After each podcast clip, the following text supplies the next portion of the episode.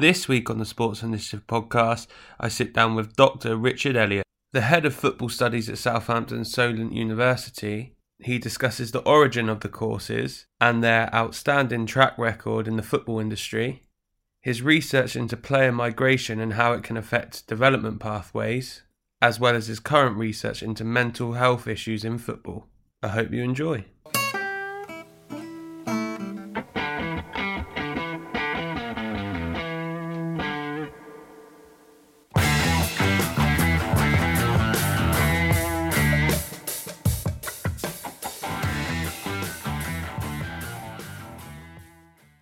Right, Richard, first of all, thank you um, for jumping on. And um, obviously, our mutual friend slash colleague, Graham Mills, put us in touch. Um, sounds like it could be really interesting. So, I guess, firstly, thank you for jumping on. And how are you? Uh, I'm very, very well, thank you. And it's great to join you on the podcast. Perfect. So, obviously, for those of you, people that don't know, could you just explain kind of a little bit about your background, what you're currently doing, and I guess how your paths crossed with Graham, really? Yeah, so I'm um, well. I'm currently uh, head of football performance and participation at, at Solent University. Um, so effectively, that means um, I have ultimate responsibility for the roughly 400 students that we've got uh, learning on our two football specific degrees, uh, but also on our professional education courses that we run in conjunction with um, the League Managers Association for um, staff at Premier League and Football League clubs, um, and also in conjunction with, with Kick It Out. Um, I also have responsibility for, for all of the staff who, who work within the programme. I'm very fortunate to have an incredibly experienced and very talented group of staff. Um, and and Graham um, is is one of those staff, and, and, and he and I um, sort of knew of each other, I guess, through through football um, and through some involvement that we we had with Bournemouth Football Club over over a number of years, and, and I was familiar with, with some of the work that he was doing. Um, and then when we uh, yeah when we advertised for a uh, uh, an A licensed coach that we needed uh, um, a couple of years ago, um, we were very fortunate that Graham made an application, and he. Um, uh, and he joined us on the program, and he's done a great job, um, as all the staff do, um, and uh, has made quite a significant significant contribution to the to the work that we do. I guess before we dive into how exactly the program came about and it's in its inception, etc., how are you guys finding the current circumstances? Obviously, I imagine it's presenting a lot of challenges for your learners and staff in terms of delivery and all that type of stuff. So, how's that been as an institution trying to navigate those difficult times? It's it's been tremendously difficult, um, and and of course it's been tremendously difficult for um, everybody in all walks of life and in um, every conceivable different industry. Um, higher education is not immune, of course, to, to these kind of challenges, and in some ways, I think we've we've felt it as bad, if not worse, than, than some other areas uh, because of the amount of uncertainty and and of course the the way in which we work with so many hundreds, or in fact across the university, thousands um, of, of, young people. Um, so having their best interests in mind um, and doing what is right for them is obviously always at the at the front of our of our minds.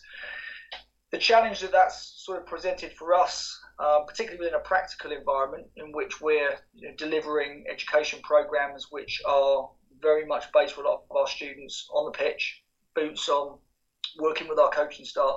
Those challenges have been quite significant. We just haven't been able to do that um, from the start of this academic year. So um, we've been in a position where we've um, had to take some of the practical components of the degree courses and um, and turn them into uh, theoretically delivered um, modules. The, the, the coaching staff particularly done a brilliant job, I have to say, in regards to that, um, because they had to act quickly. Um, they had to think uh, with quite a significant amount of latitude, and they had to sort of develop their their practice in a way that they couldn't have predicted that they would have had to. So we've, I think, done a really, really good job um, in terms of transforming our curriculum from one which we are used to delivering face to face to one which has been delivered entirely online.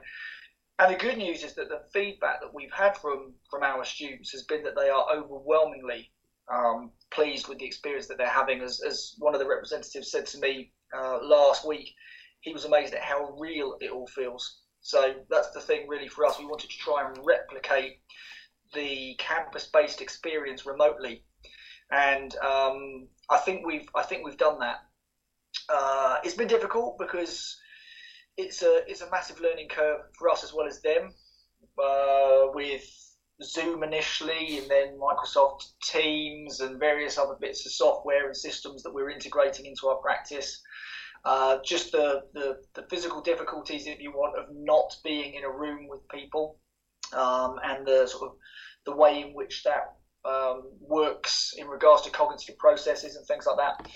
But uh, but I think that we we had a, a really sort of well thought out series of structured processes that we that we moved through, and by um, by putting together as a team and adopting those processes and being sort of cohesive as a unit, I think what we delivered is is excellent, and uh, and that would seem to be borne out through the feedback that we've had from the students. So obviously, I know a lot of the work you do, as you said, will be will be practical. How have you gone about getting those uh, modules online, and, and what does that look like? If, you, if you've got any examples of it. Yeah, so we um, already use an online learning platform called Solent Online Learning. It's a, a, virtual learning environment.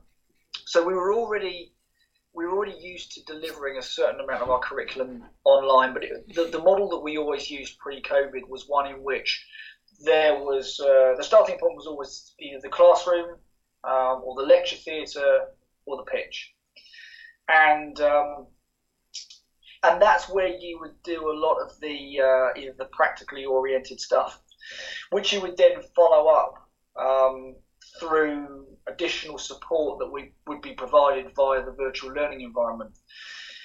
The students were were used to that, the staff were used to that, but the virtual learning environment only provided a, a, relatively small amount, if you want, of additional support relative to that which was delivered physically in the classroom face to face or out on the pitch. What we've, of course, had to do is to um, move to a model in which there's absolutely zero uh, physical in classroom or on pitch face to face currently, and in which we're delivering 100% through that virtual learning environment. What, what that's kind of meant for us is that we've had to uh, learn very quickly the full extent of the functionality of the virtual learning environment if you want. And I think a lot of the tutors, and I put myself in this category as well, a lot of us probably used maybe 20 to 30% of the functionality of the virtual learning environment, whereas now we're using far, far more. And, and one of the things I'd say, I'd go back to our team approach, is certainly I, as a, one of those users who used the VLE, but probably in a more basic format, my colleagues around me have been tremendously helpful in um, signposting me to certain functions that it has that I didn't know existed and things that it can do. And I think we've all kind of helped each other with that. Um, and through our um, what we call our learning technologies unit, LTU, the experts in that department have also helped us to understand what the system can do and how we can use it to best effect. So, in terms of sort of the practically oriented stuff, what the um, what the tutors have been able to do is effectively rewrite the curriculum so that rather than delivering physically or demonstrating as they might have done on the pitch, they've been able to integrate a range of different resources, videos, uh, session plans, practices, things such as that onto the virtual learning environment, and then um, allow the students in their own time to navigate their way through those with direction. What we've then done is via Microsoft Teams, we've then um, incorporated a series of live seminars. So, uh, smaller groups of students who will meet live with a tutor to discuss in real time the aspect that they're currently studying in regards to that module. The effectively the only thing that they haven't had in this first semester is the ability to lace up their boots and get out on the pitch. Um, but otherwise, from a sort of a, a pedagogical perspective, if you want, from a teaching perspective, nothing has really changed. And the learning outcomes will be met in a similar way. They just won't quite have the same practical orientation that they would have had had we been on campus. So on the on the assumption that um, obviously some of them might be doing um, coaching or might be doing delivery and all that type of stuff. Is that something that you'll try and navigate back towards if if stuff did die down a little bit? Absolutely, that is the that is the end game for us. If you want that, we we need to get back out onto the pitch as soon as possible. Um, I think it, whilst we can um, cope admirably in regards to the systems and processes that we've got, it's I don't think it's ever going to um, totally replace the ability to actually get out on the um, on the grass. So the sooner we can get the students back up to, to Test Park, which is our, our football centre, um, and we can actually get them out there and, and, and engaging in those practical activities, the better. And then moving forwards, if COVID dies down and we're all in an ideal world, what will you keep from your current setup and what would you um, and how would you integrate the practical setting? Because I imagine there's some work that you've put together and you think actually this probably works better than it did before. Yeah, it's a really good point. Um, and it's a piece of work that we've got ongoing at, at the moment. Because one of the things I think that we have realised in respect to being forced into this situation is that there are things that we do or have the capacity to do far better than we did before. So the use of the VLE now and the capacities that it has and the support that we can provide to students, that has increased enormously. And it would certainly be our intention moving forward now that even um, once we get back to a position in which we can get back down to the football centre and we can integrate the campus-based activities, we would still continue to support the students via the VLE at a level that we have already. I mean, for our first year students particularly, they don't know anything else. So that we sort of set the bar, if you want, for them. So if we went, or if we were to go back to the the, the sort of the lesser usage, if you want, of the VLE, um, it might feel like a backward step. So I think now that we've got the, um, the the structures in place, now that we've got the framework, if you want, is relatively easy for us now to to maintain that framework with with a few tweaks here and there post COVID. As you said, you are very well known within within the football industry for your um, expertise and the number of people that go on to have successful employment within the industry. So, I guess the first question for me is how did how did it come about? How did it start from I guess from nothing to the point you are now? Yeah, it's, it's, it's that's again, it's a really interesting question. Um, so, Solent's first involvement in football education actually came um, in the mid to end 1990s. And you know, anybody who knows anything about the history of, or the recent history, if you want, of English football, knows that after 1992 and the introduction of the Premier League, football transformed um, in in England and, of course, all across Europe and other parts of the world as well. And um, yeah, there were some significant changes that occurred in football at that point in time. Uh, new media relationships, huge amounts of money were flooding into the game, and we began to see, if you want, the, the, the early, if you want, professionalisation of professional football. You know, that might sound quite strange, but to those who were involved in the game, certainly, uh, and have been involved in the game for a, a number of years, they will know that that uh, sort of pre 1990s um, there were lots of aspects of professional football in England that weren't particularly professional, and um, and and therefore things things were changing um, through a number of pre-existing relationships that existed with the university way before I, I originally joined. There were some some conversations were going on in respect to um, uh, should we call it like administrative education uh, between um, the League Managers Association um, and the university. And the representatives from the League Managers Association had been made aware of some existing education programs that the university was engaged in, which they thought might have some sort of value, if you want, for um, for professional football clubs, because these clubs were professionalising very rapidly. But as I say, a lot of the processes and the practices behind the scenes perhaps weren't keeping up with the the um, the level of development that was that was evident.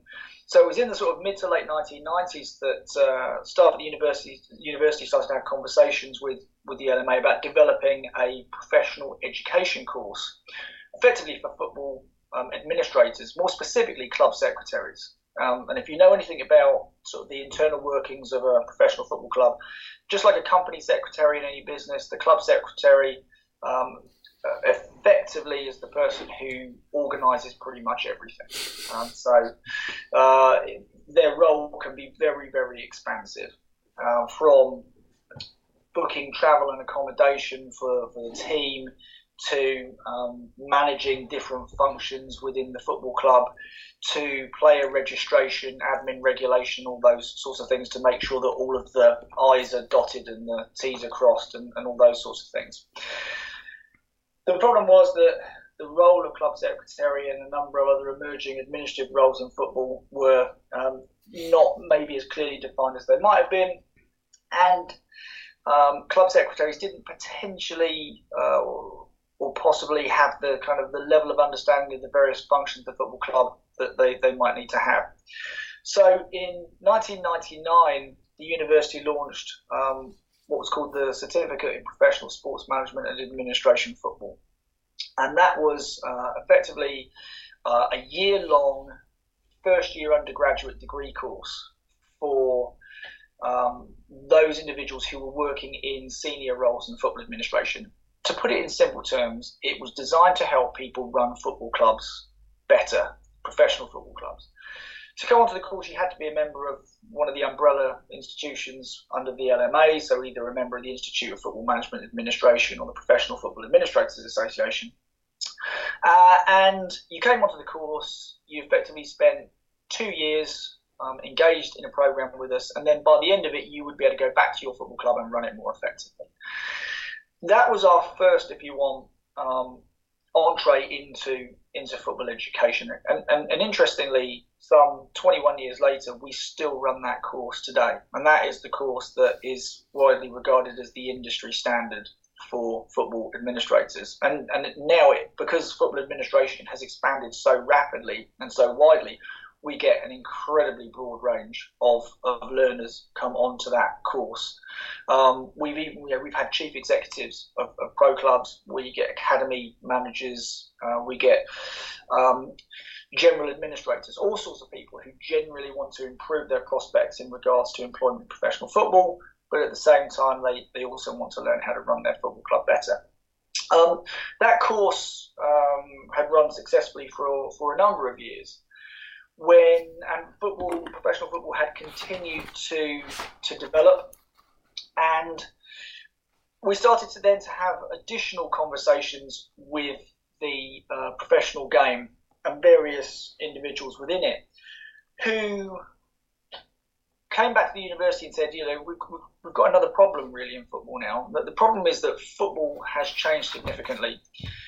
Football clubs have become businesses. Um, and we're now in a position whereby the you know, walking into a football club and the first question you were asked is, "So, whose nephew are you?" Then, you know, those days were kind of waning, and new roles were appearing in football, and clubs needed young, enthusiastic, motivated, highly trained and educated people to go into those roles, but they just didn't know where they were going to come from. And it was at that point that we started to think about whether or not there might be the possibility possibility to actually develop undergraduate, full scale, three year undergraduate degrees in football studies. And then, to my mind, nobody had done this before. So, uh, a, um, a degree that sort of encompassed every potential component of employment, potential employment within football. So, it was back in um, 2001, 2002, I, I, was working at the university back then, that we sort of started to think about um, these football degrees. We launched the first football degree, BA Hons in Football Studies, in 2003, um, and then we subsequently launched a second BA Hons in what was at the time called Football Studies and Business in 2005. I remember distinctly in, in 2003 um, when the football studies launched. I was sat in my car listening to BBC Radio 2, I think it was, and uh, the the story that had broken was that how low could universities stoop uh, because somebody had just launched a degree in, as they referred to it, David Beckham studies. Um, and you know this kind of discussion of Mickey Mouse courses and so on um, emerged, uh, and uh, I, I, questioned at that point in time whether or not we'd done the right thing uh, and whether generally there was a market to, to support this. I, I needn't have worried because you know now some 17 years later. Um, our model, if you want, in regards to football education, uh, has been replicated in various other places, both nationally and internationally. We've won European acclaim from UEFA for the project work that we do in the area of football development as part of Greece. We've worked across the board with all of the major stakeholders in the game, and our research um, arm has changed Premier League rules and Football League regulations. Uh, we've trained staff from all of the major stakeholders right the way up to FIFA, and we've got over a hundred of our graduates working full time in Premier League and Football League clubs, some in some really quite senior roles now. So, um, yeah, so we came from nowhere to be almost everywhere, uh, and I think. Um, and, I, and I think that's uh, something that makes all of us who work on the program feel tremendously proud. Yeah, I mean, it's a really interesting story. I imagine, as you said there, the uh, hearing that on the radio, you're kind of like, I'm not sure this is a good idea, but uh, I think you know that's people not giving something a chance, not necessarily liking change. But as you said, it seems like you're trying to make it more professional, which is you know, trying to make the football industry more professional and catch up to a certain degree within business. One thing that you said uh, that really interested me there is that you had uh, chief execs and stuff come on um, and to help them run the club more efficiently or think about the processes they have. How do you assist them in that? Because obviously they're in quite a senior role anyway. You'd like to think that many of them know kind of what they should be doing, at least. Um, how does your course help them in, in that endeavour? It's um, that's an interesting one because uh, certainly the, the higher level staff that we've worked with before, there, there's kind of a correlation with all of them.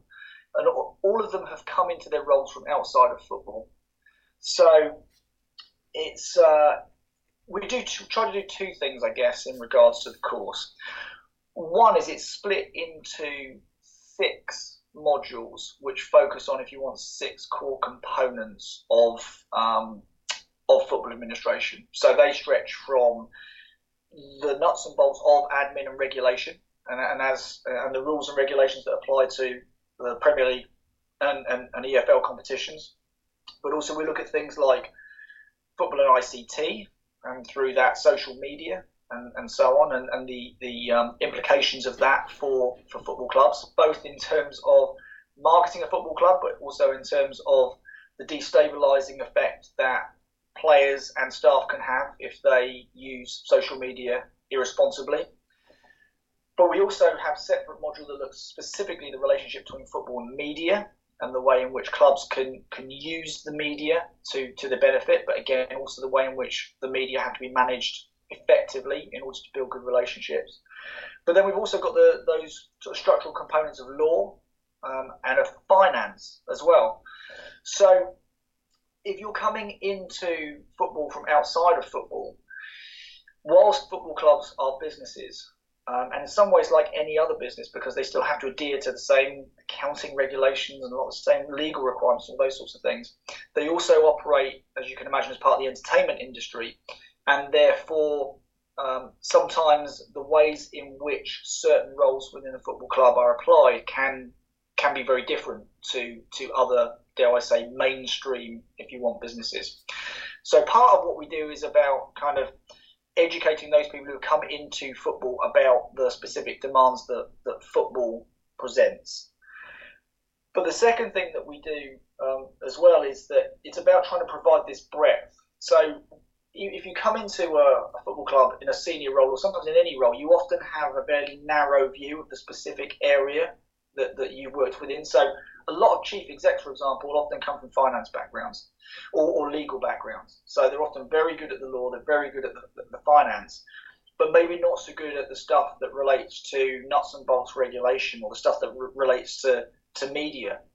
So the other thing that we try to do is to provide a sort of a, a broad based um, education that captures as much of the complexity of the various departments of the club as possible. And one of the things that I've certainly found working on this program for, for many, many years is that the the better clubs, the better professional clubs are those that operate off of a model of joined up thinking. So I've seen some really good examples of clubs where the, the club is a, is a cohesive unit and everybody understands their role from the person that makes the tea at the training ground to the first team captain. Everybody understands the contribution that they make to to the success of the of the club. I've also worked with some clubs that don't work that way at all and are a, a, series of disparate components, often based in very different parts of the city, for example. So you've got a training ground, which is separate from a stadium staff, which is separate from administrative staff who are in an office building somewhere else. They don't really talk to one another. They don't really understand the where they fit within the organisation, and as a consequence of that, you then see um, challenges emerging. So for us, it's also about, as I say, providing that um, that breadth of understanding so that you have an appreciation of the various um, constituent components of the football club. And if you have those, then you're in a better position, in, uh, in my opinion, to lead it.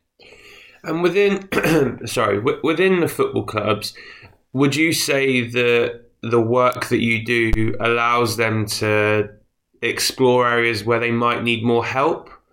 Um, the example I meant maybe used by that is the the common accusation, if you like, chucked at someone like Ed Woodward is that he's a businessman, he's not a football man or something like that, which you'll have some of that around the program. You also have it the other way where you're a football man and not necessarily a business businessman.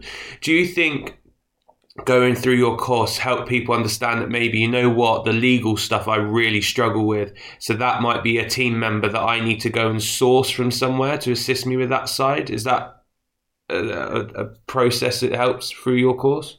Yeah I think that's a really good way of putting it actually because um, you know you used Ed Woodward as, as an example there. And now you know he or any other chief exec can't be expected to know absolutely everything about every single department. And I'm not suggesting, for example, if somebody comes in with a finance background, that we turn them into a lawyer, or we turn them into a, a, a um, some form of football regulator, or we make them an expert in media. But what we do do is give them a sensitivity to the challenges that exist within those various spheres. And I think that's the important thing because, it, again, you know, to talk about good and bad practice that I've seen, you know, you, you, you see some chief execs or, or, or, senior people within football clubs who have a um, finite knowledge of a particular area, and they're great in that area. Very, very good at managing the books. Very, very good at making sure that player transfers, um, from a legal perspective, are, are, are tied up and there are no mistakes. Um, but they don't really have a great deal of interest in other things. They let somebody else get on with that. Because when you work in that way, you have to put a significant amount of trust in those other people that they're doing their job right. If you don't have any knowledge of what they are or should be doing, then there has to be a significant amount of trust there. If you are at least sensitive to the challenges that they might face, if you are sensitive to the problems and the issues that exist as part of their daily work, then it can make you a more empathetic leader um, you can speak to them and have some sort of understanding of the challenge that they might face in the same way that they can have some sort of understanding of the challenge that, that you might face. You know, it, it's really difficult in terms of that, in terms of football clubs, where you've got what we might refer to as the football and non football side. So you've got, as we refer to it on the football degrees, you know, we've got football studies, which is predominantly on pitch. So it produces coaches, it produces analysts, football development officers, and then we've got the football business management, as it's now called, which is predominantly off pitch or behind the scenes. So marketing, commercial, HR, these sorts of things. Um, again, I'll go back to my example that if you run a football club and those two things are seen as separate entities, I think you've probably got challenges. But if you've got um, a model in which the two are seen as being part of the same process, and you've got people who understand the demands of the football side relative to those who understand the off-pitch side. You know, they don't have to know everything, but as long as they've got that sensitivity to the challenge, which they can then instill with a certain amount of trust as well. For me, that's what we're trying to create in terms of our our model. We're trying to create people who, who have a breadth of knowledge, not an expertise in everything, but a breadth of knowledge that provides them with a sensitivity to the to the challenges of the various departments and recognise how those departments contribute to the whole. Obviously, having with you working on, on this course and overseeing this course, your breadth of knowledge is going to be quite big in terms of you going to understand the coaching side all the way through to the, the legal side and stuff. Has it changed the way that you see football or football teams or the way it's portrayed in the media because I, I, mean you see a lot now on, on social media people will you know get onto teams about different areas. Has it changed your interaction with football teams and looking for more underlying meanings of what's being said? It, it, unfortunately for me i kind of I, I i always get highlighted to the things that are wrong. Because people want fixes. Um, so you know my my role is multi multi sort of faceted, if you want, because I've got the I've got the teaching side, but I've then also got the research and consultancy um, role that, that I, they also have. I mean, from from the teaching perspective, and I'll go back to exactly what I just said about about trust. Um, you know, you say that I've got this this sort of breadth of, of knowledge. Actually, my my knowledge is relatively finite. Um, from a management perspective, I know exactly what is going on in the in the program um, so, you know, I work with all of the various staff in regards to sort of structural processes in the overall area, but it's up to them to run and deliver those areas. Um, you know, I've got three fantastic A licensed coaches who deliver for me. I've, I've got a level one. You know, I'm not gonna I'm not gonna be trotting out on the uh, on the pitch at any time soon to try and to try and do what they do. You know, I, I, I did my level one to a certain extent because I wanted to have a greater awareness of of, of coaching. Uh, but at the same time, I also uh, I also wanted to just get a sense of what it's like to be a student at our football centre. So I did I did a, my level one with our students to, to, to get that sense of what it was like. Um, but it's up to them to go out, put the boots on, and, and, and, to, to deliver that. And I and I trust them to do that. Similarly, with the, the football development um, area, we've got three fantastic former football development officers who uh, work within the football development area. Uh, and again, you know, there are some connections between my work and football development, but I leave them to, to get on with, with that. Same with the psychologists. My work is, is, is largely around context, if you want. So um, my PhD is in is in sociology, but I, I studied at Loughborough and, and, and, and, my specific PhD research all related to elite elite sport because I've, I've been involved in elite sport for all of my adult life, if you want, um, and, and football for the last sort of 14, 15 years. Uh, but yeah, it's um, it, it's it, it, for me, it's about having that kind of having that kind of breadth of knowledge, but but being able to to trust, if you want the staff to be able to deliver within those um, within those specific areas. Would running a football club interest you? Um, it's a it's a good question. Um, I mean, I think there's quite a lot of value that potentially I could add on the basis of the experience that I've I've got. Whether or not I would actually want to work within that environment, um, I'm not sure. Uh, you know, as I say, I, I, see a lot of the things I get highlighted to a lot of the things that are wrong with with football clubs. Um, and interestingly, of course, I didn't answer your question there about you know how it's affected my relationship with with football. You know, there are there are things I absolutely love about football still. Um, and uh, and and I love being involved in the game all the way from the from the grassroots. You know, working with my with my son's team, all, all the way up to the work that I do with the professional clubs. Um, but there are there are an awful lot of things in professional football that, that I don't like, um, and I, I, don't think are um, I, I, I, don't think are run well. Or, like what? Or, um,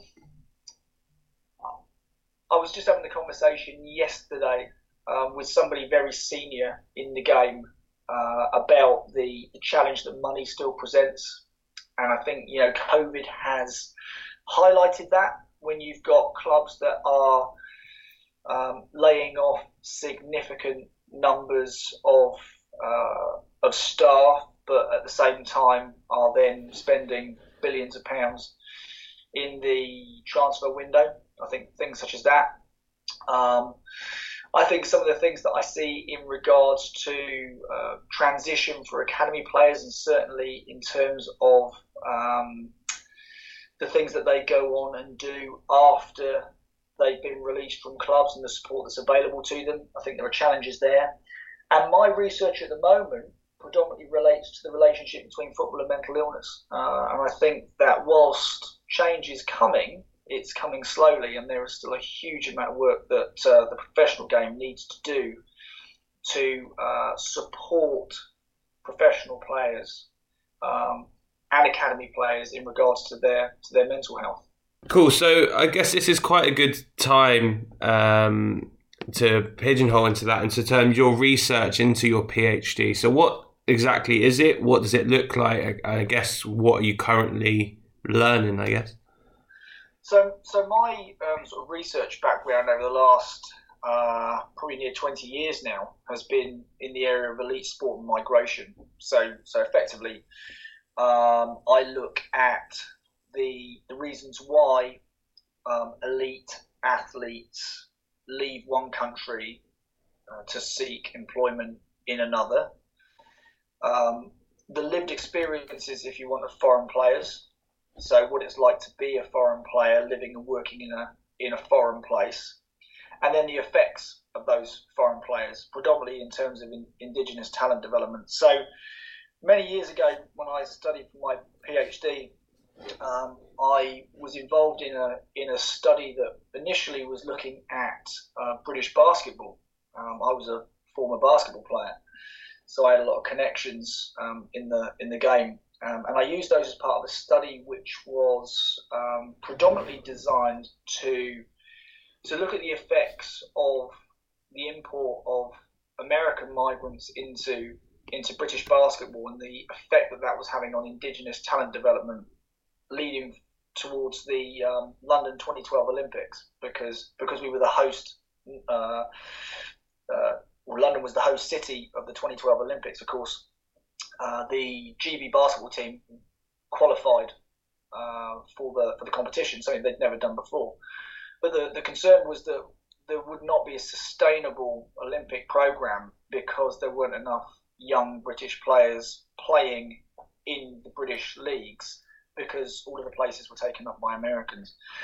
Now, you may already be making those kind of um, connections to similar sort of arguments that exist in, in English football and the number of foreign players that are employed in Premier League squads, for example, and the ways in which that potentially acts to the detriment of, of young English talent. So, um, you know, I finished my, my PhD back in uh, 2006 and, and came to Solent shortly thereafter, and effectively took the, the knowledge and the experience I had of working in one elite sport environment and, and apply, started to apply in, in football and started to look at whether or not similar sorts of challenges existed in football. And firstly, you know, I was kind of interested in why certain foreign players came to England. You know, there's this misconception it's always about money. Money is one part of it, but in fact, it's a much more complex picture. I was interested in the what it was like being a foreign player living in England, and what the support mechanisms were like for foreign players. I was also interested in English players who went abroad and what it was like for them. And then, as I said, I was I was interested in this whole kind of um, context of whether or not foreign players um, and their involvement in the Premier League, particularly, did actually act to the detriment of young English talent. Did they block the developmental pathway?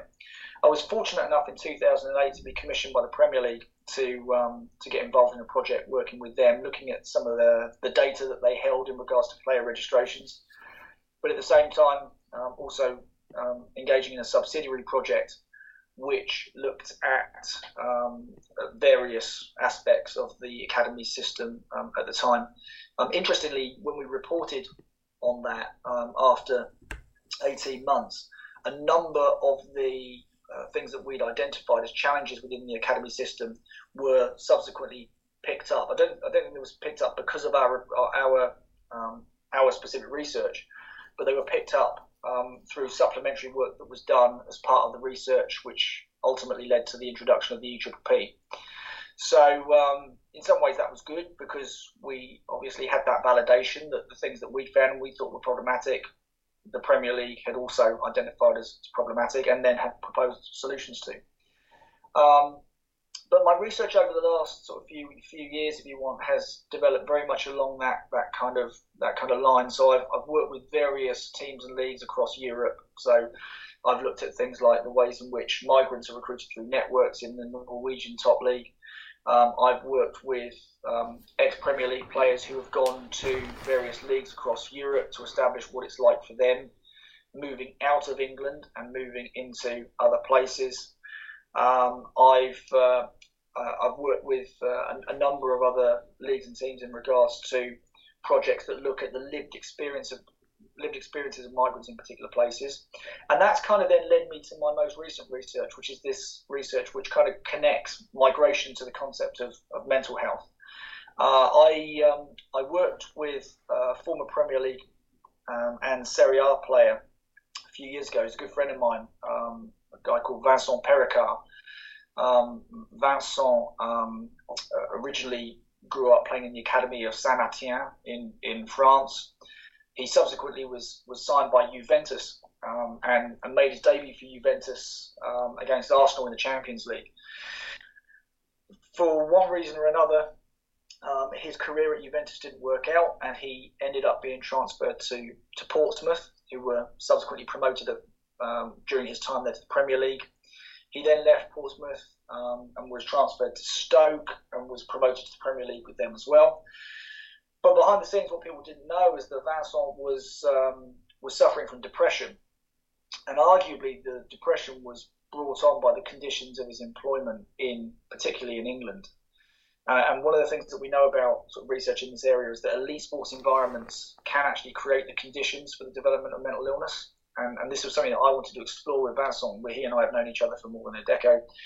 Um, and he was a really interesting case study. And, and uh, I spent eight years effectively with him working on various different programs and, and, and interviewing him about his experience as a, as a professional athlete and the way in which football had contributed to the deterioration of his mental health, which ultimately forced him out of the game at 28.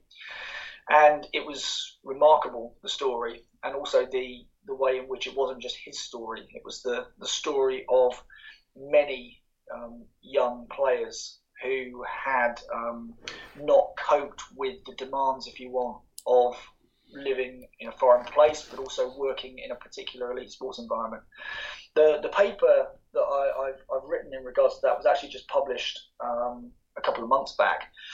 And, and I think there are sort of far reaching consequences there for professional football. I've got a number of other projects ongoing at the moment, specifically looking, for example, at the effect that international transfers have on the potential risk to mental illness.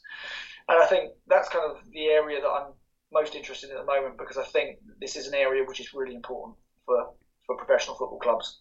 Some clubs are beginning to, to do more in this area, lots are not. But I don't think the professional game as a whole recognises the scale of the problem that could potentially exist uh, at the moment.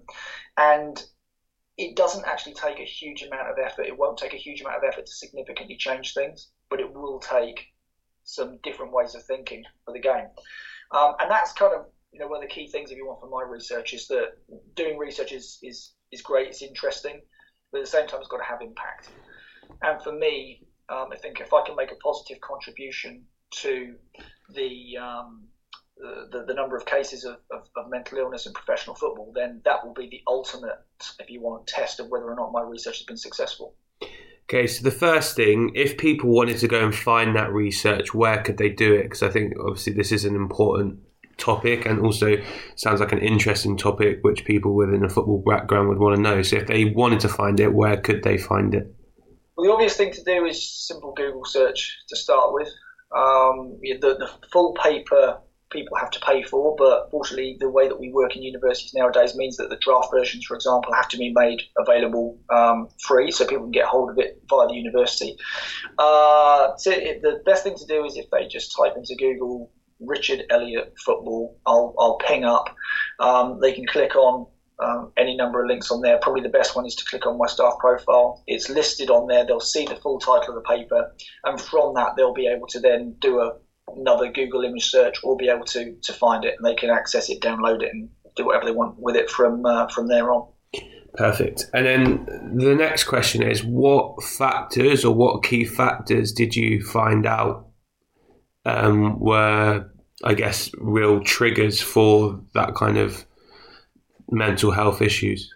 In, in Vincent's case, it was um, firstly it was the conditions of, of his migration.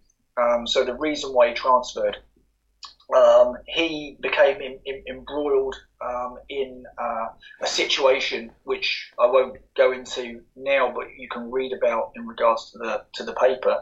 Um, but yeah, he became embroiled in a situation with one of the club's directors. So effectively, he was he was forced to leave Juventus when he didn't want to. And one thing that we know about migration is that forced migration often leads to um, worse outcomes than voluntary migration because it often happens quickly. You don't have any control over it, and you can often, in a, in a football context, you can end up somewhere where you you've not chosen to be.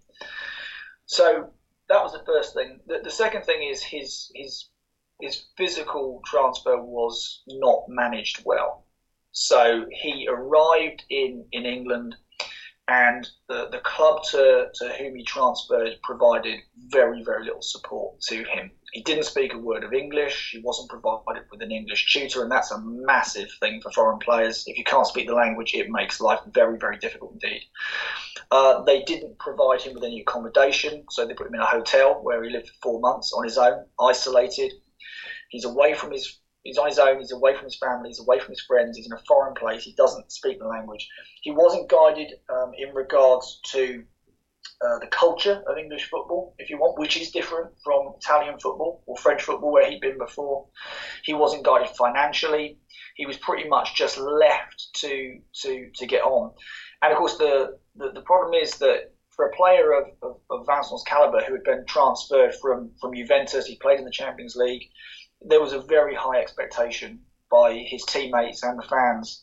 So when the depression began to get on top of him, and there were physical manifestations of that, it meant that he couldn't perform to the level that he was used to. He was suffering from bouts of fatigue. He didn't want to go to training in the morning. He wanted to lock himself away.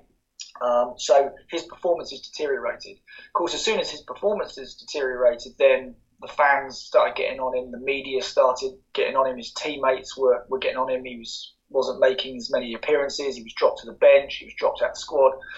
All of these things then exacerbated the challenge that he was facing. And the biggest thing was he couldn't talk to anybody about it. This is one of the biggest challenges that exists within football because there is a stigma attached to to mental illness generally, but in elite football environments, that stigma is is magnified as he said, you know, he couldn't go to the manager and say, "Look, I'm sorry, Gaffer, I'm not, I'm not feeling very well. I'm feeling down. I need to see someone," because he felt the risk was he'd be dropped, he wouldn't be re-signed, he wouldn't get a new contract, and then he's out of the game, which ultimately happened anyway. And I think this is the fear for a lot of players um, within the game is that they can't show any sort of weakness because they're afraid of the ramifications that that might have. Because the manager's job is to win games. You know, every manager is potentially only eight games away from sack.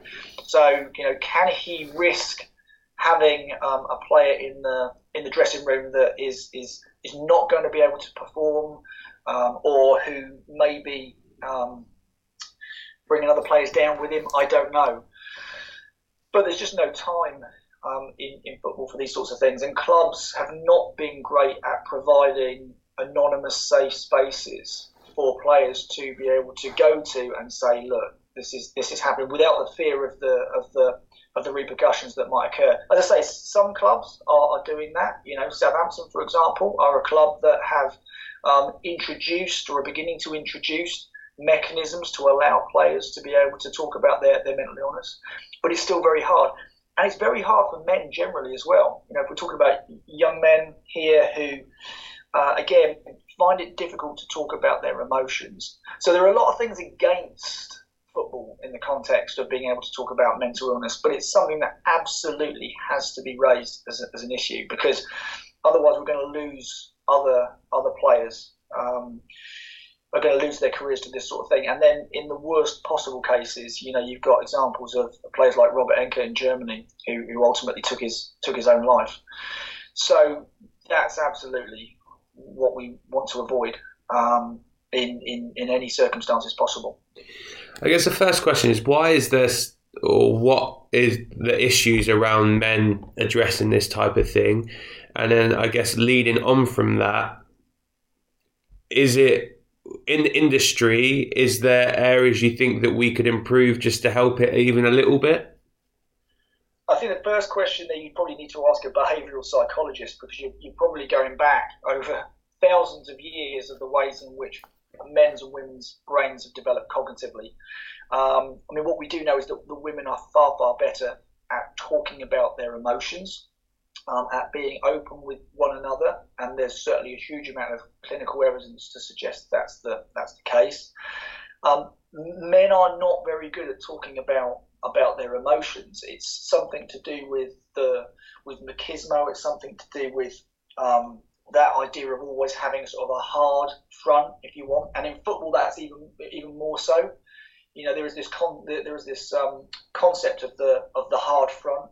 So always presenting this kind of particular sort of work ethic, always um, showing sort of mental strength, if you want, psychological strength. So you know, football gets it even more so than, than sort of general life, if you want. Um, and this is why uh, there's a lot of evidence to suggest that elite athletes are um, more exposed to the likelihood of suffering from mental illness than members of the general population, simply because the kind of environments in which elite athletes work don't lend themselves to manifestations of, of weakness. You know, we, we talk about the very the very um, opposite of that in elite sport. We talk about mental toughness. You have to be mentally tough to be able to deal with the challenges of being an elite athlete, the ups, the downs, um, winning, losing, playing, not playing, injury, retirement, all these kind of things. But um, in the context of um, in the context of mental illness, the, the two are not compatible. You know, it's not compatible to show mental toughness, but at the same time be talking about mental weakness, which is what some people view mental illness um, as. To answer the, the second part of the question, in terms of what more can the clubs do, the recommendation that I made, um, or I have made currently in regards to the paper, is that clubs need to offer safe spaces with suitably qualified professionals within them where players can go and talk about their mental health without the risk of stigmatization that often goes with it. So, in Vincent's case, for example, uh, he was at Stoke City when he got introduced to um, a psychologist that was working with the club, a guy called John Duncan. Um, and John was um, sort of had a client confidentiality clause, if you want, with players. So when a player went to spoke to him, he, he, he couldn't then go to the manager and say, look, this lad's come to me and I think he's got depression. So you might want to think about in the context of, of your squad selection. He, he, he was there so that players could go and speak to him about challenges that they might be facing, and it could be a full range of different challenges. It could be performance related psychology, but in Vincent's case, it was very much about look, I, am I'm, I'm, I'm having these problems, and this is the way they're affecting me. And very quickly, he was diagnosed as suffering from, from depression. Uh, where Vincent was in his career at that point in time, it was too difficult, too late for him to be able to, to resurrect his career uh, and, and ultimately ended up leaving Stoke and falling out of the game not, not long after that. But if you ask Vincent about the importance of his relationship with John Duncan, he'll tell you that John saved his life because Vincent had got to the stage where he was contemplating suicide, and whilst he never acted upon the uh, the thoughts that he was having, the risk is that had he not been introduced to somebody who he could talk to in confidence without risk of judgment, who knows what would have what would have happened. So I think if clubs have got suitably qualified professionals that, that players can talk to and they can be treated in confidence as well, away from the risk of stigmatization or the effects it might have on their contract, then that is a good starting point. But that's not easy to do. I have to say, and, and quite how we would do that. Well, that's I haven't quite got that far in the research yet to, to sort of suggest how it could work. But clubs need to be aware um, of the of the challenges that elite sports and elite football environments present, um, the way they can manage those, and the systems and mechanisms they can put in place to protect the um, the mental health of their employees. Well, I mean, hopefully your research provides a bit of a turning point for that. I mean, we've had cases, as you said, Robert Enke there. You look at someone like Gary Speed a little bit later on who has similar issues. I know Clarke Carlisle has been very forthcoming in terms of his struggles, which is good. Um, for more, I'm trying to word this nicely, if you like, for more cynical fans, who might turn around and say, What are they worried about? They get paid to run around a pitch and earn a load of money to do so. What would your response to that be? Yeah, that's a really simple one. Um, and that's that mental illness doesn't discriminate. It, it doesn't discriminate on the basis of wealth, uh, doesn't discriminate on the basis of, of gender, it doesn't discriminate on the basis of race. Um, it can affect absolutely anybody. And it's interesting that you use that as an example because um, I remember when I was working with, with Vincent and he'd been interviewed by one of the um, daily newspapers. I think the headline they ran was something along the lines of "So now we're supposed to feel sorry for millionaire footballers," um, and you know it was really disappointing because the, the the story completely discounted the fact that you know mental illness can affect anybody in the same way that, that, that cancer can. You know, cancer uh, doesn't discriminate. Rich people can get cancer, poor people can get, get cancer. It, it, it just doesn't matter. The, the bottom line is that we identify appropriate mechanisms by, by which to treat it. Um, because I think often fans don't have an awareness. There maybe is this, this naive perception that if you're earning 80 grand, 100 grand a week, that that just must instantly make you happy. Uh, I don't think they understand the demands of what it is to be uh, an, an, elite athlete. Um, I don't think they understand the pressure that comes with being an elite athlete. And more than anything else, I think often they lose sight of the fact that these are just men. Um, and that man is someone's son, maybe someone's brother. It's often just daddy. Um, and you know, when you, I, have I've worked with players before with some some stories I could tell you of, of players getting on top of um, fans getting on top of players, and then kids being bullied at school because dad's not you know performing on the pitch or, or whatever. And I think people lose sight of the fact that for all the hype and the money that, that they see for the, the Premier League players at the top, these are just men.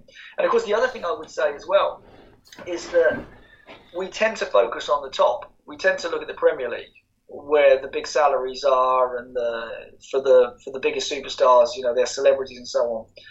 But you've got to remember that those salaries and the the bright lights they fade very quickly as you come down the divisions. So you know, the Championship is very different from the Premier League. Once you get to League One, League Two, you know it's a hard grind for, for players who are in those kind of areas, and they've got all the additional concerns of paying the bills every month, and then realizing that they've got a limited shelf life, and their career, will, if they you know if they have a good career, will, will end at you know, mid thirties, and then they're going to have to do something else. And what are they going to do? Maybe they haven't got a lot of education. So again, we almost come full circle, don't we? We come back to this kind of how do you reinvent these individuals through education so that they can go on and and achieve other other things. It's very easy to focus on the top sort of few percent of those players who who are um, genuine celebrities and, and earn enough within their careers that they'll never need to worry about money again. Even they are not immune from uh, from the uh, risks of mental illness, but they are only a very small population relative to a much larger one, um, all of whom can be affected in the same way.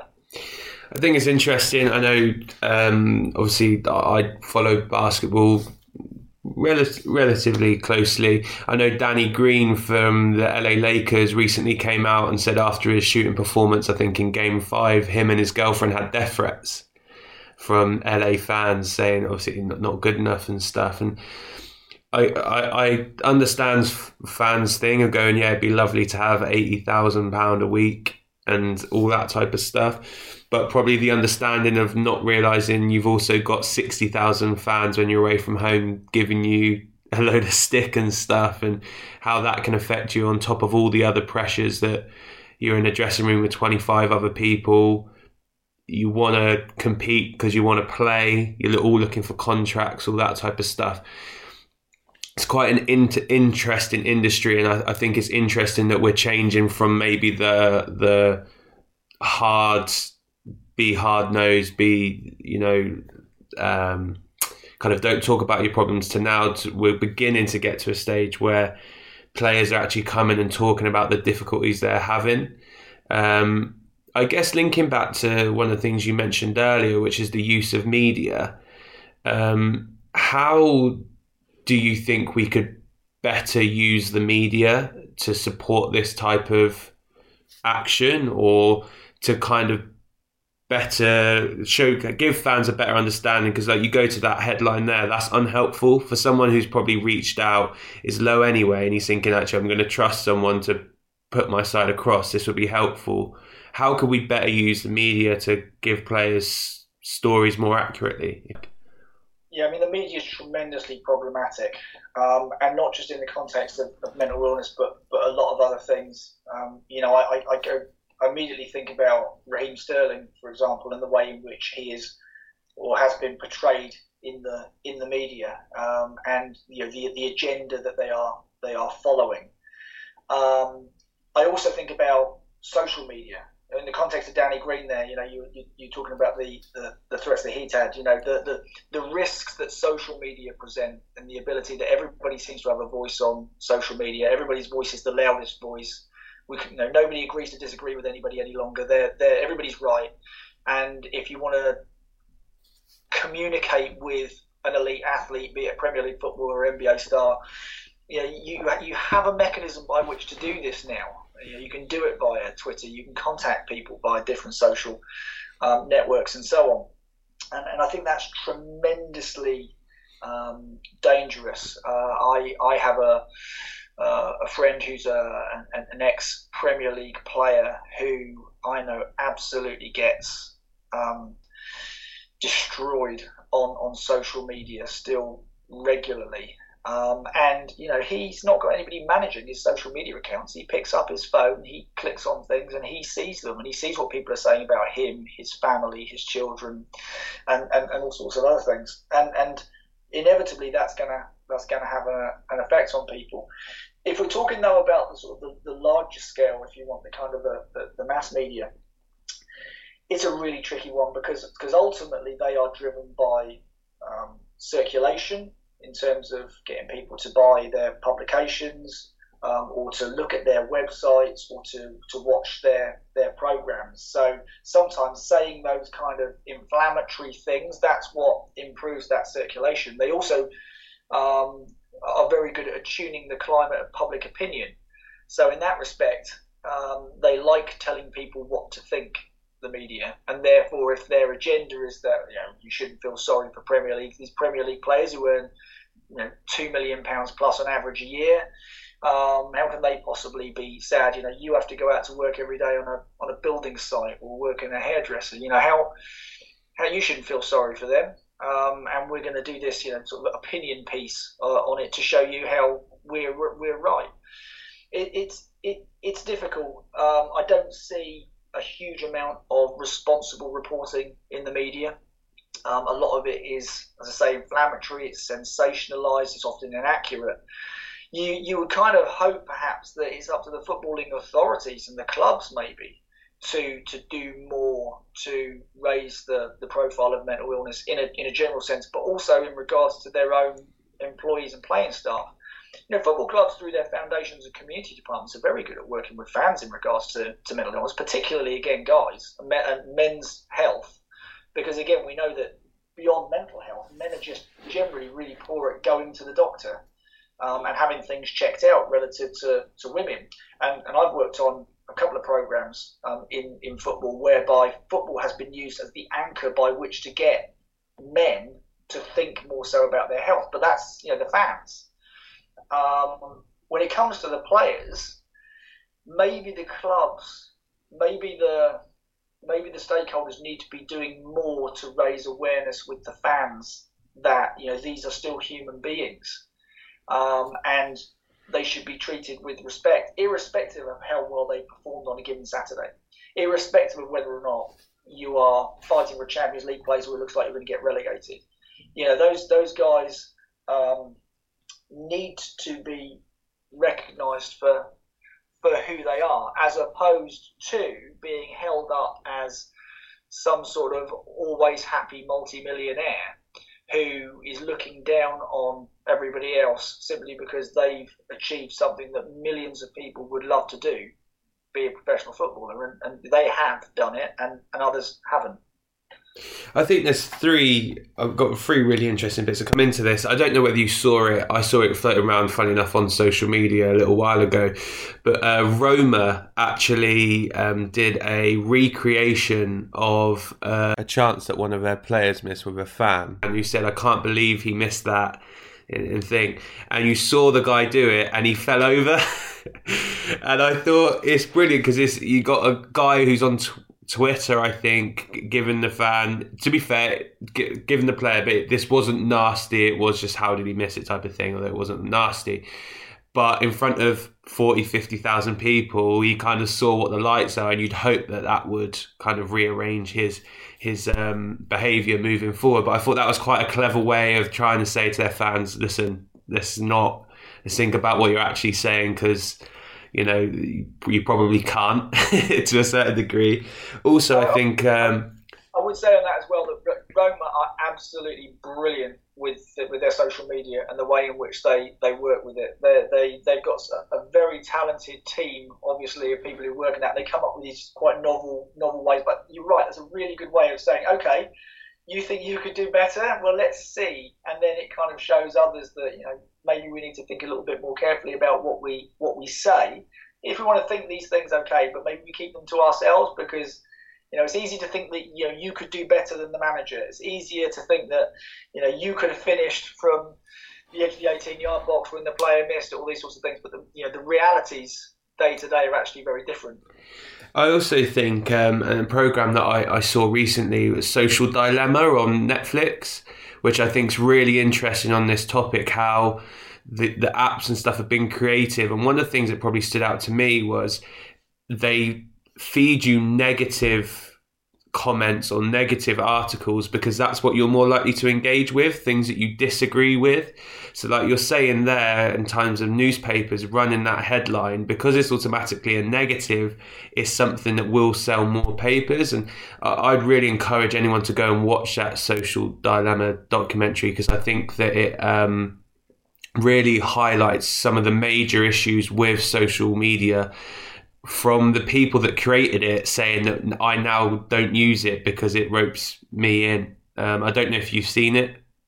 Yeah, yeah, I have, um, and I think for me, it, it kind of highlighted just just how dangerous um, social media can be. And it was I was going to make that point actually you just made there that it's it's interesting how many of the leading figures in regards to the invention of these social media platforms either do not themselves use them or do not allow their children to use them.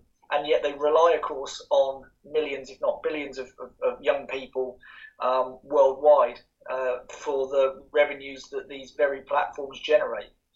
Yeah, I think if, if people haven't watched it, I definitely think it's something to have a look at because I think it was really interesting to see the way that it does prompt and probe you to go on to a site and and whatnot. And I guess the last thing, and this this is a bit more of a positive, I guess, after the last two, which is um, I thought England going into the World Cup did a really good job with exposing the players to the media and the dialogue they had back and forth. And one of the things that I thought was really beneficial is that they had slightly longer interviews with the players.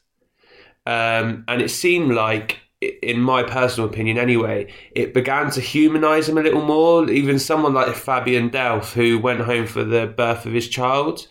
Um, so, how do you think there's a place for players and, and coaches having slightly longer forms or longer interviews so that people get to know them rather than what they assume this player who's signed for 19 million pounds from wherever looks like. Do you think that that would be beneficial?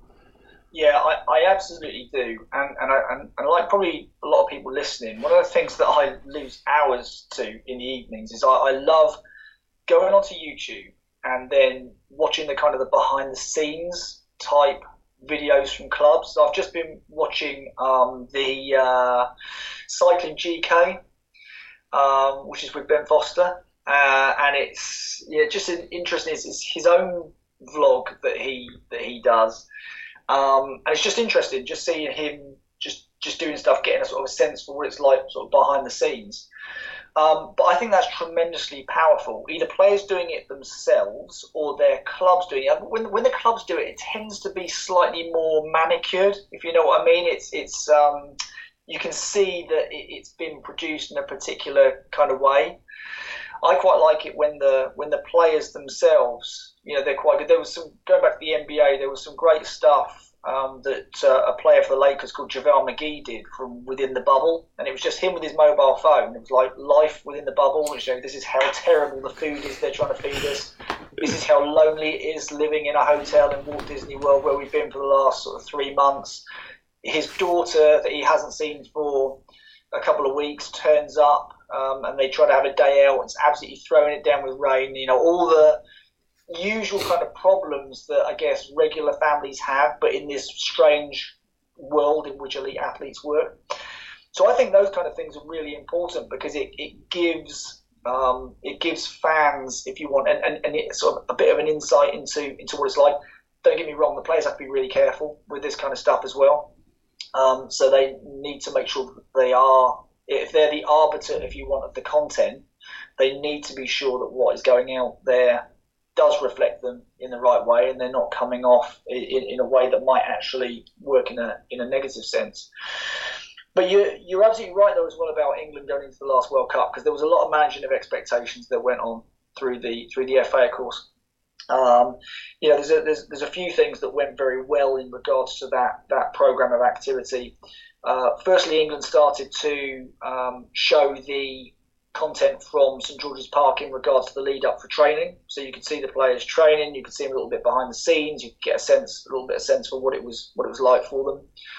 Um, but I think singly one of the most important things was the relationship that um, Gareth Southgate, um, the interviews that he did, and the relationships that he was able to sort of the relationship he was able to build with with England fans and the, the, the way in which he acted as a, a, conduit, if you want, between the team and the nation.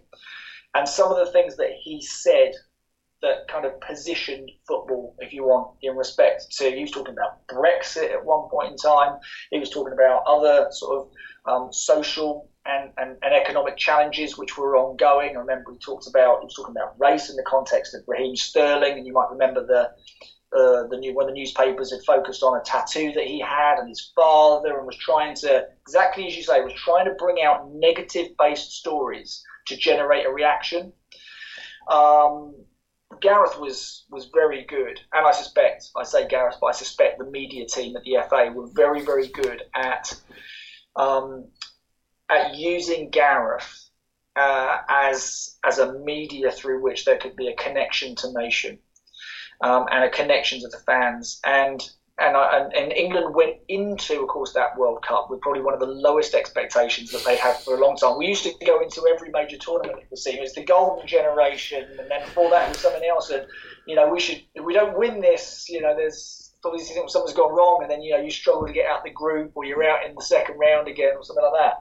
So, of course, what a semi-final uh, appearance was seen as a massive overachievement even though I think the, the, the bookies probably had um, England getting to the quarters. But they came back, um, I think, as a team reinvented. And that a lot of that came down to the way in which the FA's media team had managed the way in which the the, the, the team were presented to England fans and the nation more broadly.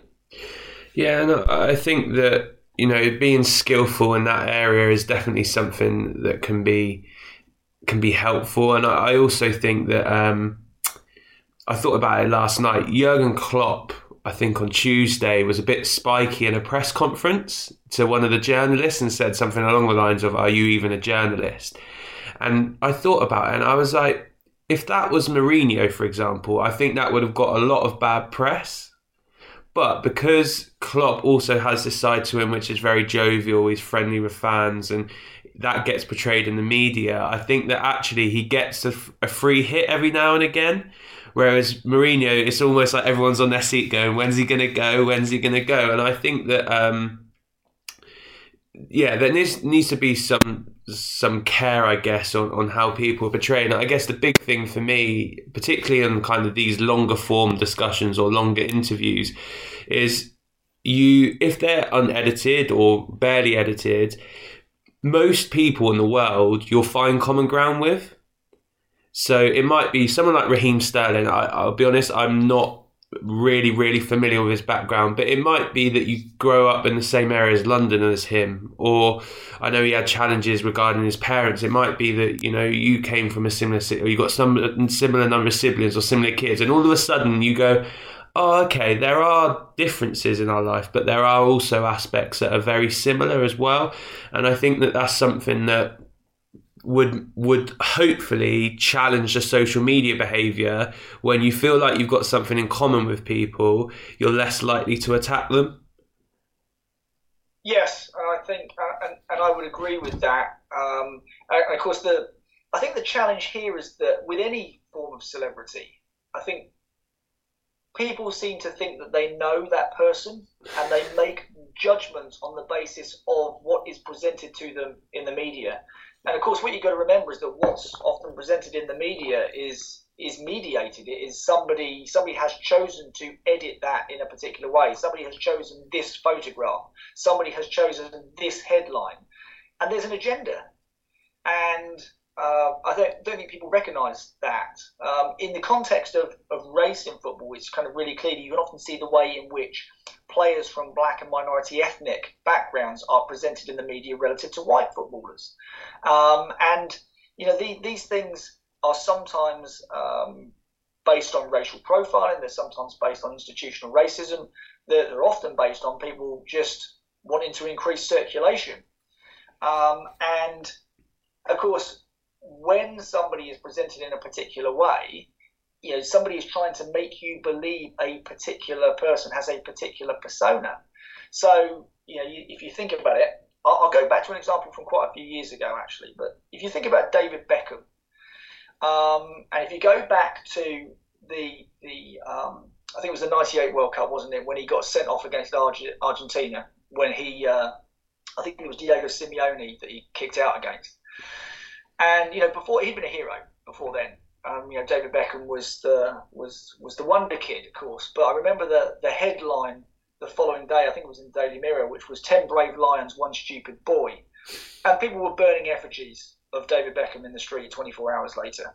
And then, of course, he reinvented himself again. Um, and very rarely do you ever see that happen. It, you know, use the example there of Jose Mourinho.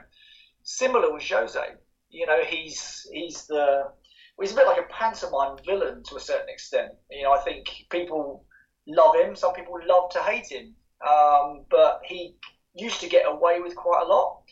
But then after the incident at, at Chelsea, when he lost the dressing room, he lost his job there. I think then he, he seemed to lose some of the some of the shine maybe that he had. Then he had that sort of barren period. He's never quite reinvented himself in the in the way that perhaps he would have liked to. But I still think there's an awful lot of people that have a soft spot for Jose Mourinho.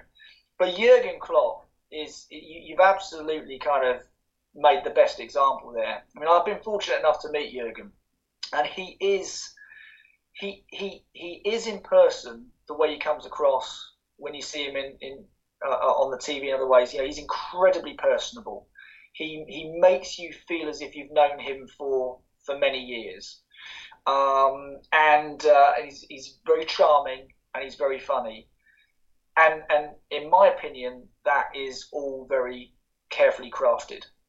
Um, for the a certain amount of it will be him, a certain amount of it will be his personality, but there's also a certain amount of it which I think will will also be um, sort of a, a, crafted persona that he knows works in terms of engaging him with fan groups. So if you if you look, for example, at the ways in which he manifested his relationships while he was at Dortmund, um, the man of the people, um, then and you look at the way he is, you know, in, in Liverpool. remember one of the first things he ever turned up to in Liverpool, he turned up wearing a Beatles t-shirt. I mean, you know, if you want to, if you want to connect yourselves to the people of Liverpool, then you connect yourself to those things that are important to them. Obviously, it helps, you know, if you can win a title after 30 years as well. That's certainly going to endear you to them. But at the same time, he gets it. You know, he kind of understands um, the, the, the sort of the, the people's perspective, the fans' perspective, and that's why I think he um, he manages himself, his persona, and so on um, in that way. And that's why, of course, it's you say he gets away with stuff. So I didn't see the particular example, but yeah, you know, he he he gets away with it. Um, he can be prickly with a with a um, with a journalist, and people will you know won't go, oh, you know, Jurgen again. He's a miserable guy. Whatever. They'll, they'll they'll they'll let him get away with it because it's it's, it's Jurgen, and he's got that big smile, and he's the man of the people. No, I think I think it is very interesting, uh, very interesting the way it's used and the way people are um, personified, etc. Um, kind of looping back because it's a question I was going to ask, and we've got sidetracked a little bit. If you had like a plan A, so or A star example of how to take care of a player who's come across from a foreign country um, into a new league, a new setting, what would that look like? So there has to be quite a lot of pre-planning. Um, let's assume it's a player at one of the top divisions because that's going to be a very different relationship. The agent, for a start, is crucial. Um, you know, agents, and again, you know, fans often don't recognise what agents do. Um, agents do get involved in the financial negotiations, the contractual negotiations for players transfers, but they should also be effectively a very, very good PA they should be managing that, that, that player's life to a certain extent to make sure that they don't have to worry about anything much other than playing football. So the club needs to be um, on point with the agent very early on to establish what the agent's going to do and what the club needs to do. Um, it's then a series of, if you want, quite practical arrangements that, that need to be that need to be made. If a player is moving to a country, for example, in which they don't speak the language, then that's one of the first arrangements that need to be made um, for high intensity one to one language tutoring so that they can pick up um, at the very least the the basic football lingo, but then beyond that they are able to manage their life day to day. You know, it's it's it's remarkable how it's the little things that kind of make a difference to players. So, for example, it's things like mobile phone contracts. You know, can they can they sort that out so their mobile phone they know their mobile phone's going to work effectively? Um, does their network provider provide roaming service when they're out? Do they need to get a new mobile? How do they do that? Which companies provide in a particular um, which companies provide in a particular country? Um, where are they going to live? You know, can we can we sort this out so we're not staying in a hotel? Really quickly. You know, um, can they move straight into some form of accommodation? Is it close to the training ground? All this, all this sort of stuff. Um, bank accounts. One of the biggest things for players is how are they getting paid? Can it be paid into this account? Um, how does that work from a tax perspective if it's going out of the country? Do I need to have a, a, an account in the UK? Um, communication with family and friends. Are they coming across? Can I bring my wife? Can I bring my children? What about schools? Where are my kids going to go to school? Um, what the schools like? What's my wife going to do? Is there a network for my wife? Are there other players who come from the country I come from, or you know, for example, like Latin Americans? Are there other Latin Americans um, so that, that our wives can meet? It's it's all those kind of little things that make uh, that make a massive difference. It's not it's not even about once they get to the training ground and they get on the pitch.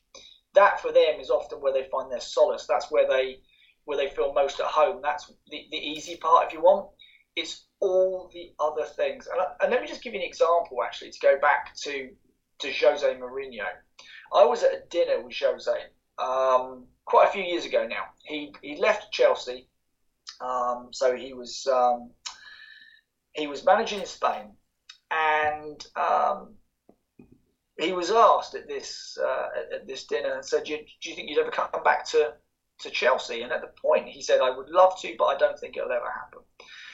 And the person followed up and said, "Well, well, why?" And of course, yeah, I think most of the people in the room were expecting him to kind of say, "Oh, I've had my time at Chelsea now, you know, a bigger club or something like that." Yeah, but he actually said, "I, I couldn't do it to my kids." Um, he said, "You know, the the the reality of, of my life is that I move the kids every few years, and it's heartbreaking. I take them out of school, and they have to start again in a new school, in a new country, in a new place, sometimes in a new language." But more than that, I just is watching them have to say goodbye to their friends. You know, they've made these friends and then they have to go and do it again, and then I take them away from those friends, and they make friends, and then they take them away from that. And he said it just it, it, it breaks my heart every time.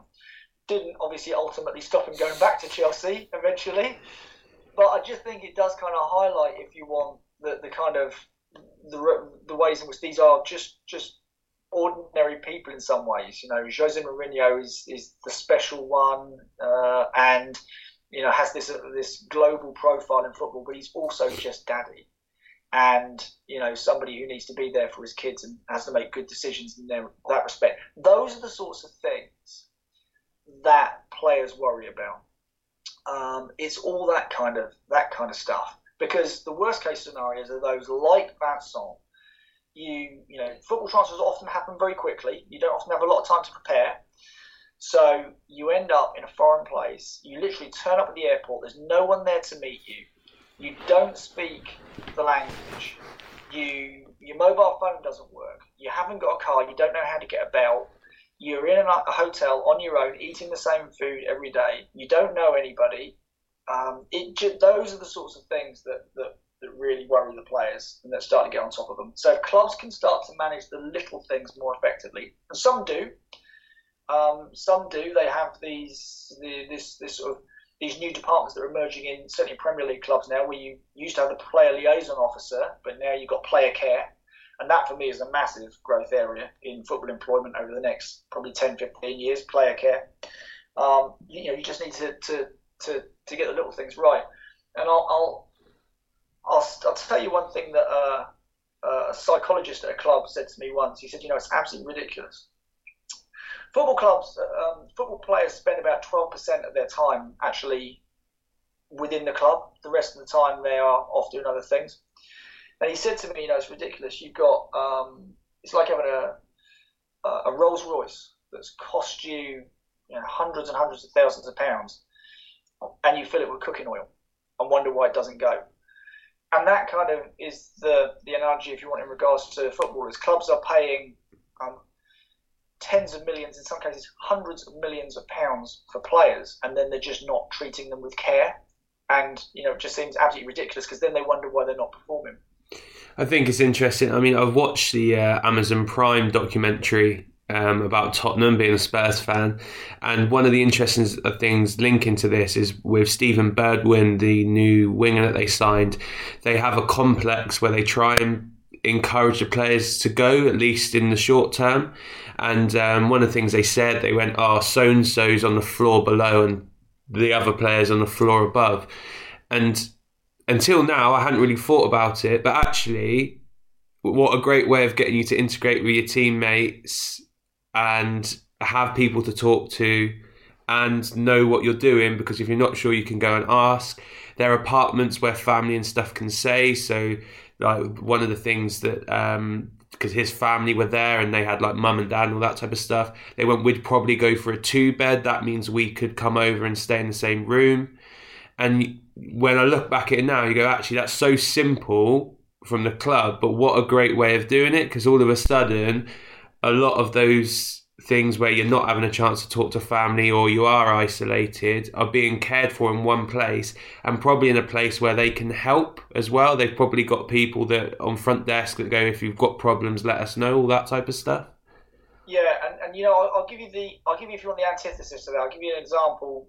Probably the worst case I've ever seen of this. I was, um, I was working with a club. I won't say what club it was. It was a football league club in the Midlands, and I was staying at a hotel that was just across from the stadium um, the night before I went to, uh, to, to, to go in and do this this this work with them, um, and it was during the transfer window, and I was stood at the reception desk checking out in the morning, and taxi pulled up outside of the hotel, and um, taxi driver comes in with a young lad. He's probably about 18, 19 years old.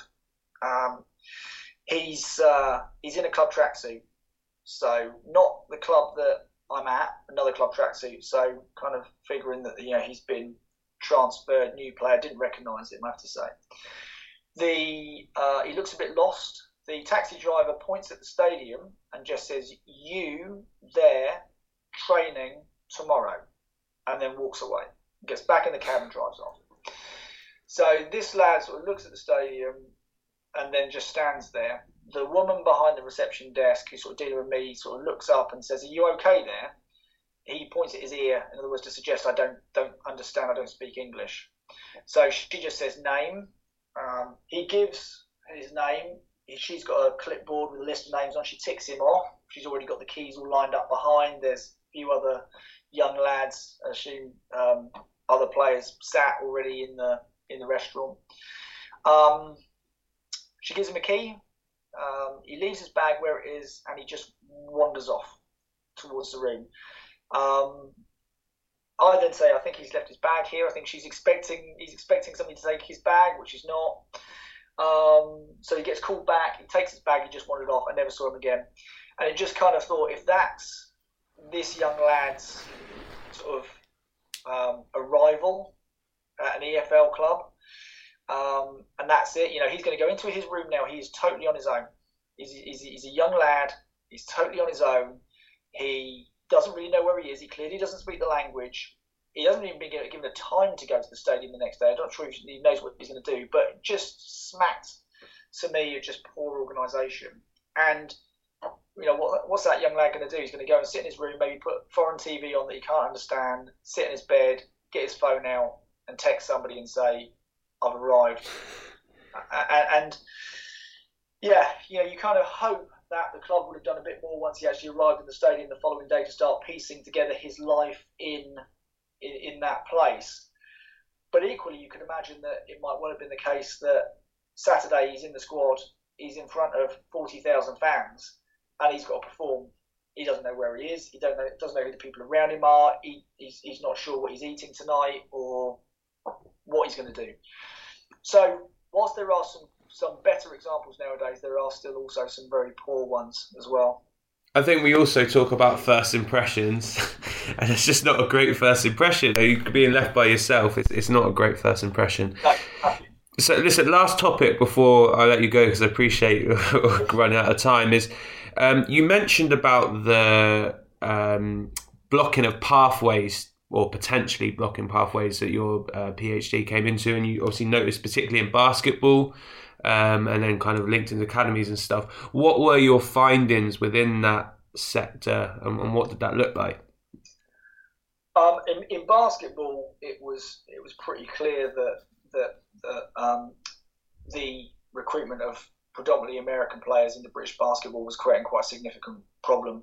Um, and, you know, young young British players just weren't getting the opportunities at the highest possible levels. It, it, it even became sort of one stage worse than that because American players were coming over and, and becoming dual nationals or, or, or were dual nationals or were becoming naturalised. So it got to the stage where people across Europe would say that the, the English or British basketball team was the only one in Europe that spoke with an American accent, um, simply because it was just full of Americans. So um, so there was work to do there. The, the, the, ultimate irony, I guess, was that, that that sort of British team with American accents did represent Team GB at the Olympics in 2012. There were some good British players in there, I should say, um, but there were also um, a number of um, naturalised Americans uh, as well. In the context of um, of football, though, it's actually really interesting because I think there is this. I think there is a misassumption that the involvement of foreign players blocks the developmental path for young English players. Um, I mean, it's incredibly complicated. I mean, you've got to think uh, uh, if you're a if you're a first team manager and you need, for example, a fullback. Um, do you try to bring somebody in from the academy um, and and blood them as such to give them those those minutes, give them that time to bring them into the squad, or do you buy a ready-made foreign international who can come in and do a job for you probably straight away? If you're a club with money, for most managers, that's a no-brainer, um, and that's why you tend to find that it's the clubs that have less um, financial capability that tend to be those that are are better at using their academy because you know academies are there to do two things: produce players for the first team or to sell on to generate income. And um, if you look at Southampton as a case, if you look at those players that have gone on now, I'm talking about your Shaws and your Lallanas and, and Clynes and so on, players like that. If you think about those guys, you know, they a lot of them made debuts in League One or in the Championship when the club had a much greater reliance on on its academy. The Chelseas, the Cities, the Liverpools, and so on. You know, do they have the do they need to use the academy in the same sort of way when they've got the financial resources that they've got? Depends on the on the club. We know Liverpool have been very successful um, over the years. Other clubs um, rely far less uh, on their on their academies. What we found though was was was really interesting in that um, we found that players were getting opportunities to make first team debuts if they were good enough. But almost more than that, what we found is that the general quality of young English players was improving because of their intermingling with foreign players. So we were specifically really looking at foreign players and academies. Um, and you know, if you know anything about the, the regulations that stipulate the transfer of minors in football, so players under 18, you know, there are quite strict regulations which which um, which mean that you can't always um, recruit a player in a foreign player into an academy under 18. You can only do it if they're an EU, they come from an EU member state. Um, if they come for non-footballing reasons, um, or there's another reason as well which which escapes me at the moment. But um, but there are still there, when we were engaged in this study, there were quite a few foreign players who were playing in um, in the academy system. But what we found is that there was this process of what we refer to actually as feet exchange. So let me give you a bit of background in, in this term. In, in in the area of highly skilled migration, there is a concept called brain drain. So you know, certain nations lose their most talented people because, for example, they can go elsewhere and earn far more. Brazil, so, for example. Yeah, I mean, I'm, I'm thinking in the context outside of football to okay. start with. But, out, but so outside of football, you've got this concept of brain drain. But you've also got this concept of brain exchange. So if you get lots of very talented people and they all um, end up being employed in similar sorts of places, then you get this circulation of skills and knowledge. We identified the same thing in football, and you're absolutely right. You know, Brazil is the example there. So, so the best Brazilian players don't stay and play in Brazil. What they tend to do is come and play in the leading European leagues, and then at the end of their careers, they might go back and play for, you know, a, a Brazilian team then. But what we found is that when these foreign players intermingled with the English players, there was this concept not of feet drain, which is the footballing equivalent of brain drain, but there was this concept of feet exchange that in fact um, the English players were learning quite a lot from the foreign players. And it was things like, for example, you know, technical ability. So in the past, it's often been the case that English players have been criticised for their their technical abilities, and by that I mean their relationship with the ball, if you want, in simple terms, um, relative to to foreign players. So what we found, speaking to coaching staff and academy managers and directors, was was that they would give us lots of different examples of the ways in which, by having the foreign players and the English players together, the the the English players were learning from the foreign players, and the foreign players were learning from the English players. So the English players were learning, you know, those aspects of of, of technical ability from from being around the foreign players. And interestingly, the foreign players they were learning to cope with the demands of the pace, particularly the Premier League, um, and the physical nature of it. So what you ended up with was this kind of accumulation of of development, if you want, whereby um, all of these players kind of improved. And, and that kind of comes back to this kind of argument that in the old days, before we had significant numbers of foreign players drawn from the breadth of different places that they are now in the Premier League, as an example, then in training and in matches every day, the best English players used to get tested against the best English players. Nowadays, in training and matches, they get tested against the best players from all around the world, some of the best players in the world. So what that's done is that's improved, I think, the standard of English players generally. And I think now, if you look at the the the, the English players who are really having an impact now in the in the Premier League and in some cases in other parts of Europe, of course, as well. And then if you also look, for example, at the England national team, you, you see players who are more technically adept, but also able to cope with the demands of, of, of playing in what is one of the quickest and strongest leagues anywhere in Europe, if not the quickest and strongest league in Europe. So in answer to your question, I still think there is a certain amount of blocking that occurs in the developmental path, but maybe only for certain sorts of clubs. But at the same time, the involvement of foreign players has significantly improved English football. Um, and not just in terms of what happens on the pitch, but also in terms of their outlook. So if I, if I go all the way back to the players like um, Gianfranco Zola, Gianluca Vialli, and so on, when players such as that joined Chelsea, you had um, a number of other high profile foreign players who joined um, other teams in the Premier League. When they arrived back in the early 1990s, they came with a completely different perception of what football was. They brought their own S&C coaches before an S&C coach in England was a thing. They brought their own dietitians and nutritionists, which again before it was a thing.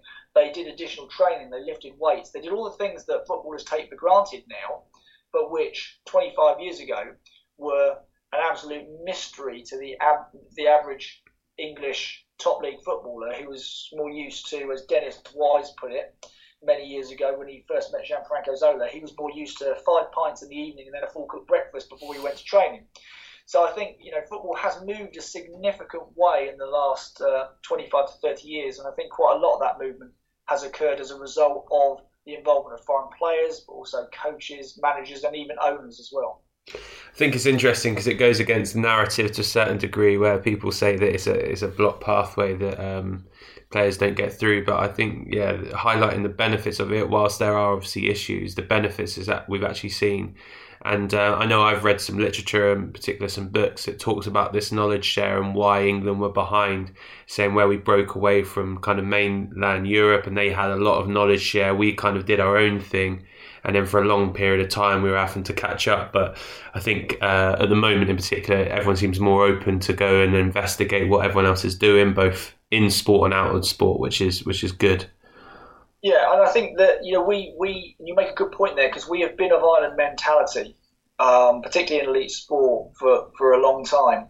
And I think that one of the biggest things that hinders us as well, because we have this island mentality, you know, we are very poor speakers of foreign languages. We don't travel well, the, the, the, the English um, and the British by extension. But I think one of the things that has really hindered the development of young English, English players is their reluctance to go abroad.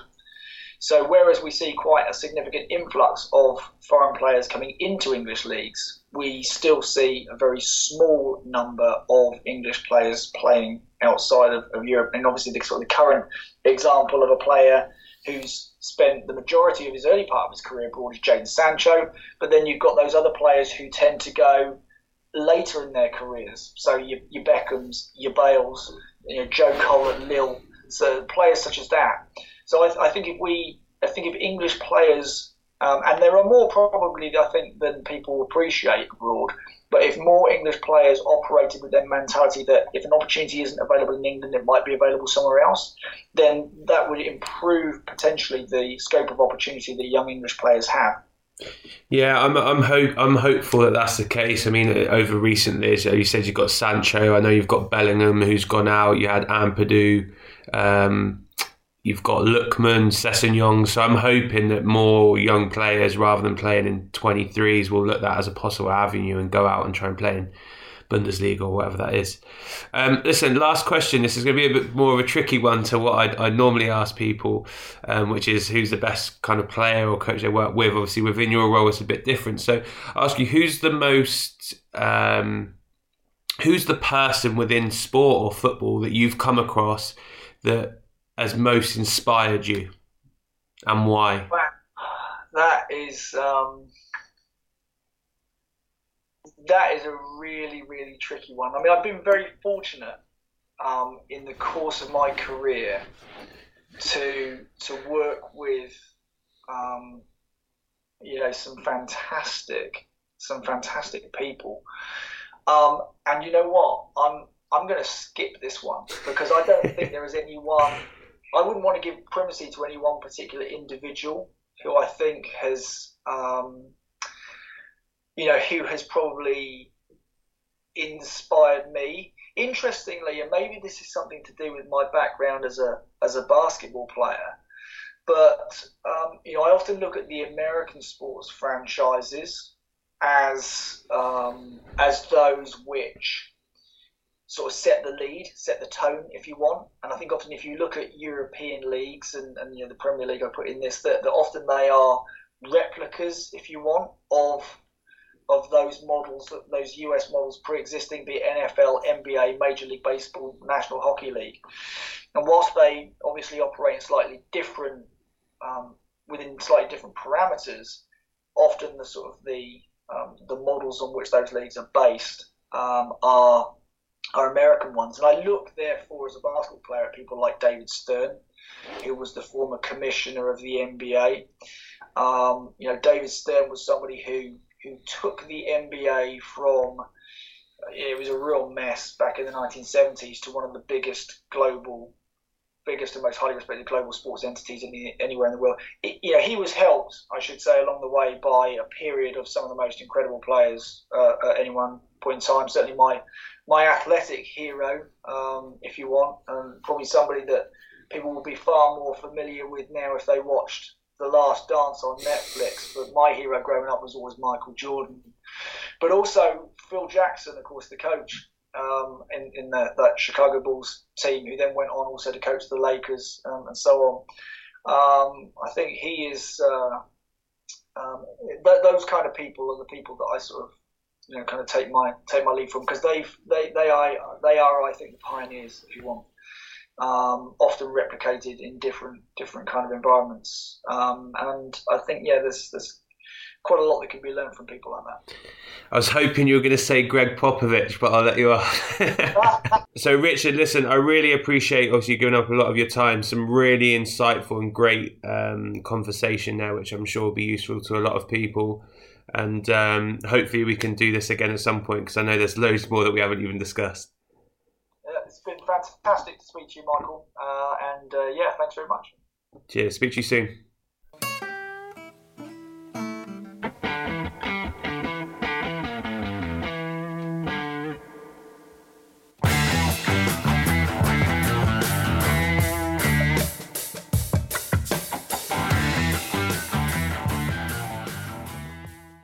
Thanks for listening to the Sports Initiative podcast with me, Michael Wright. Please remember to follow us on Twitter, Facebook, and Instagram at the Sports Initiative Podcast and share this podcast with friends and family.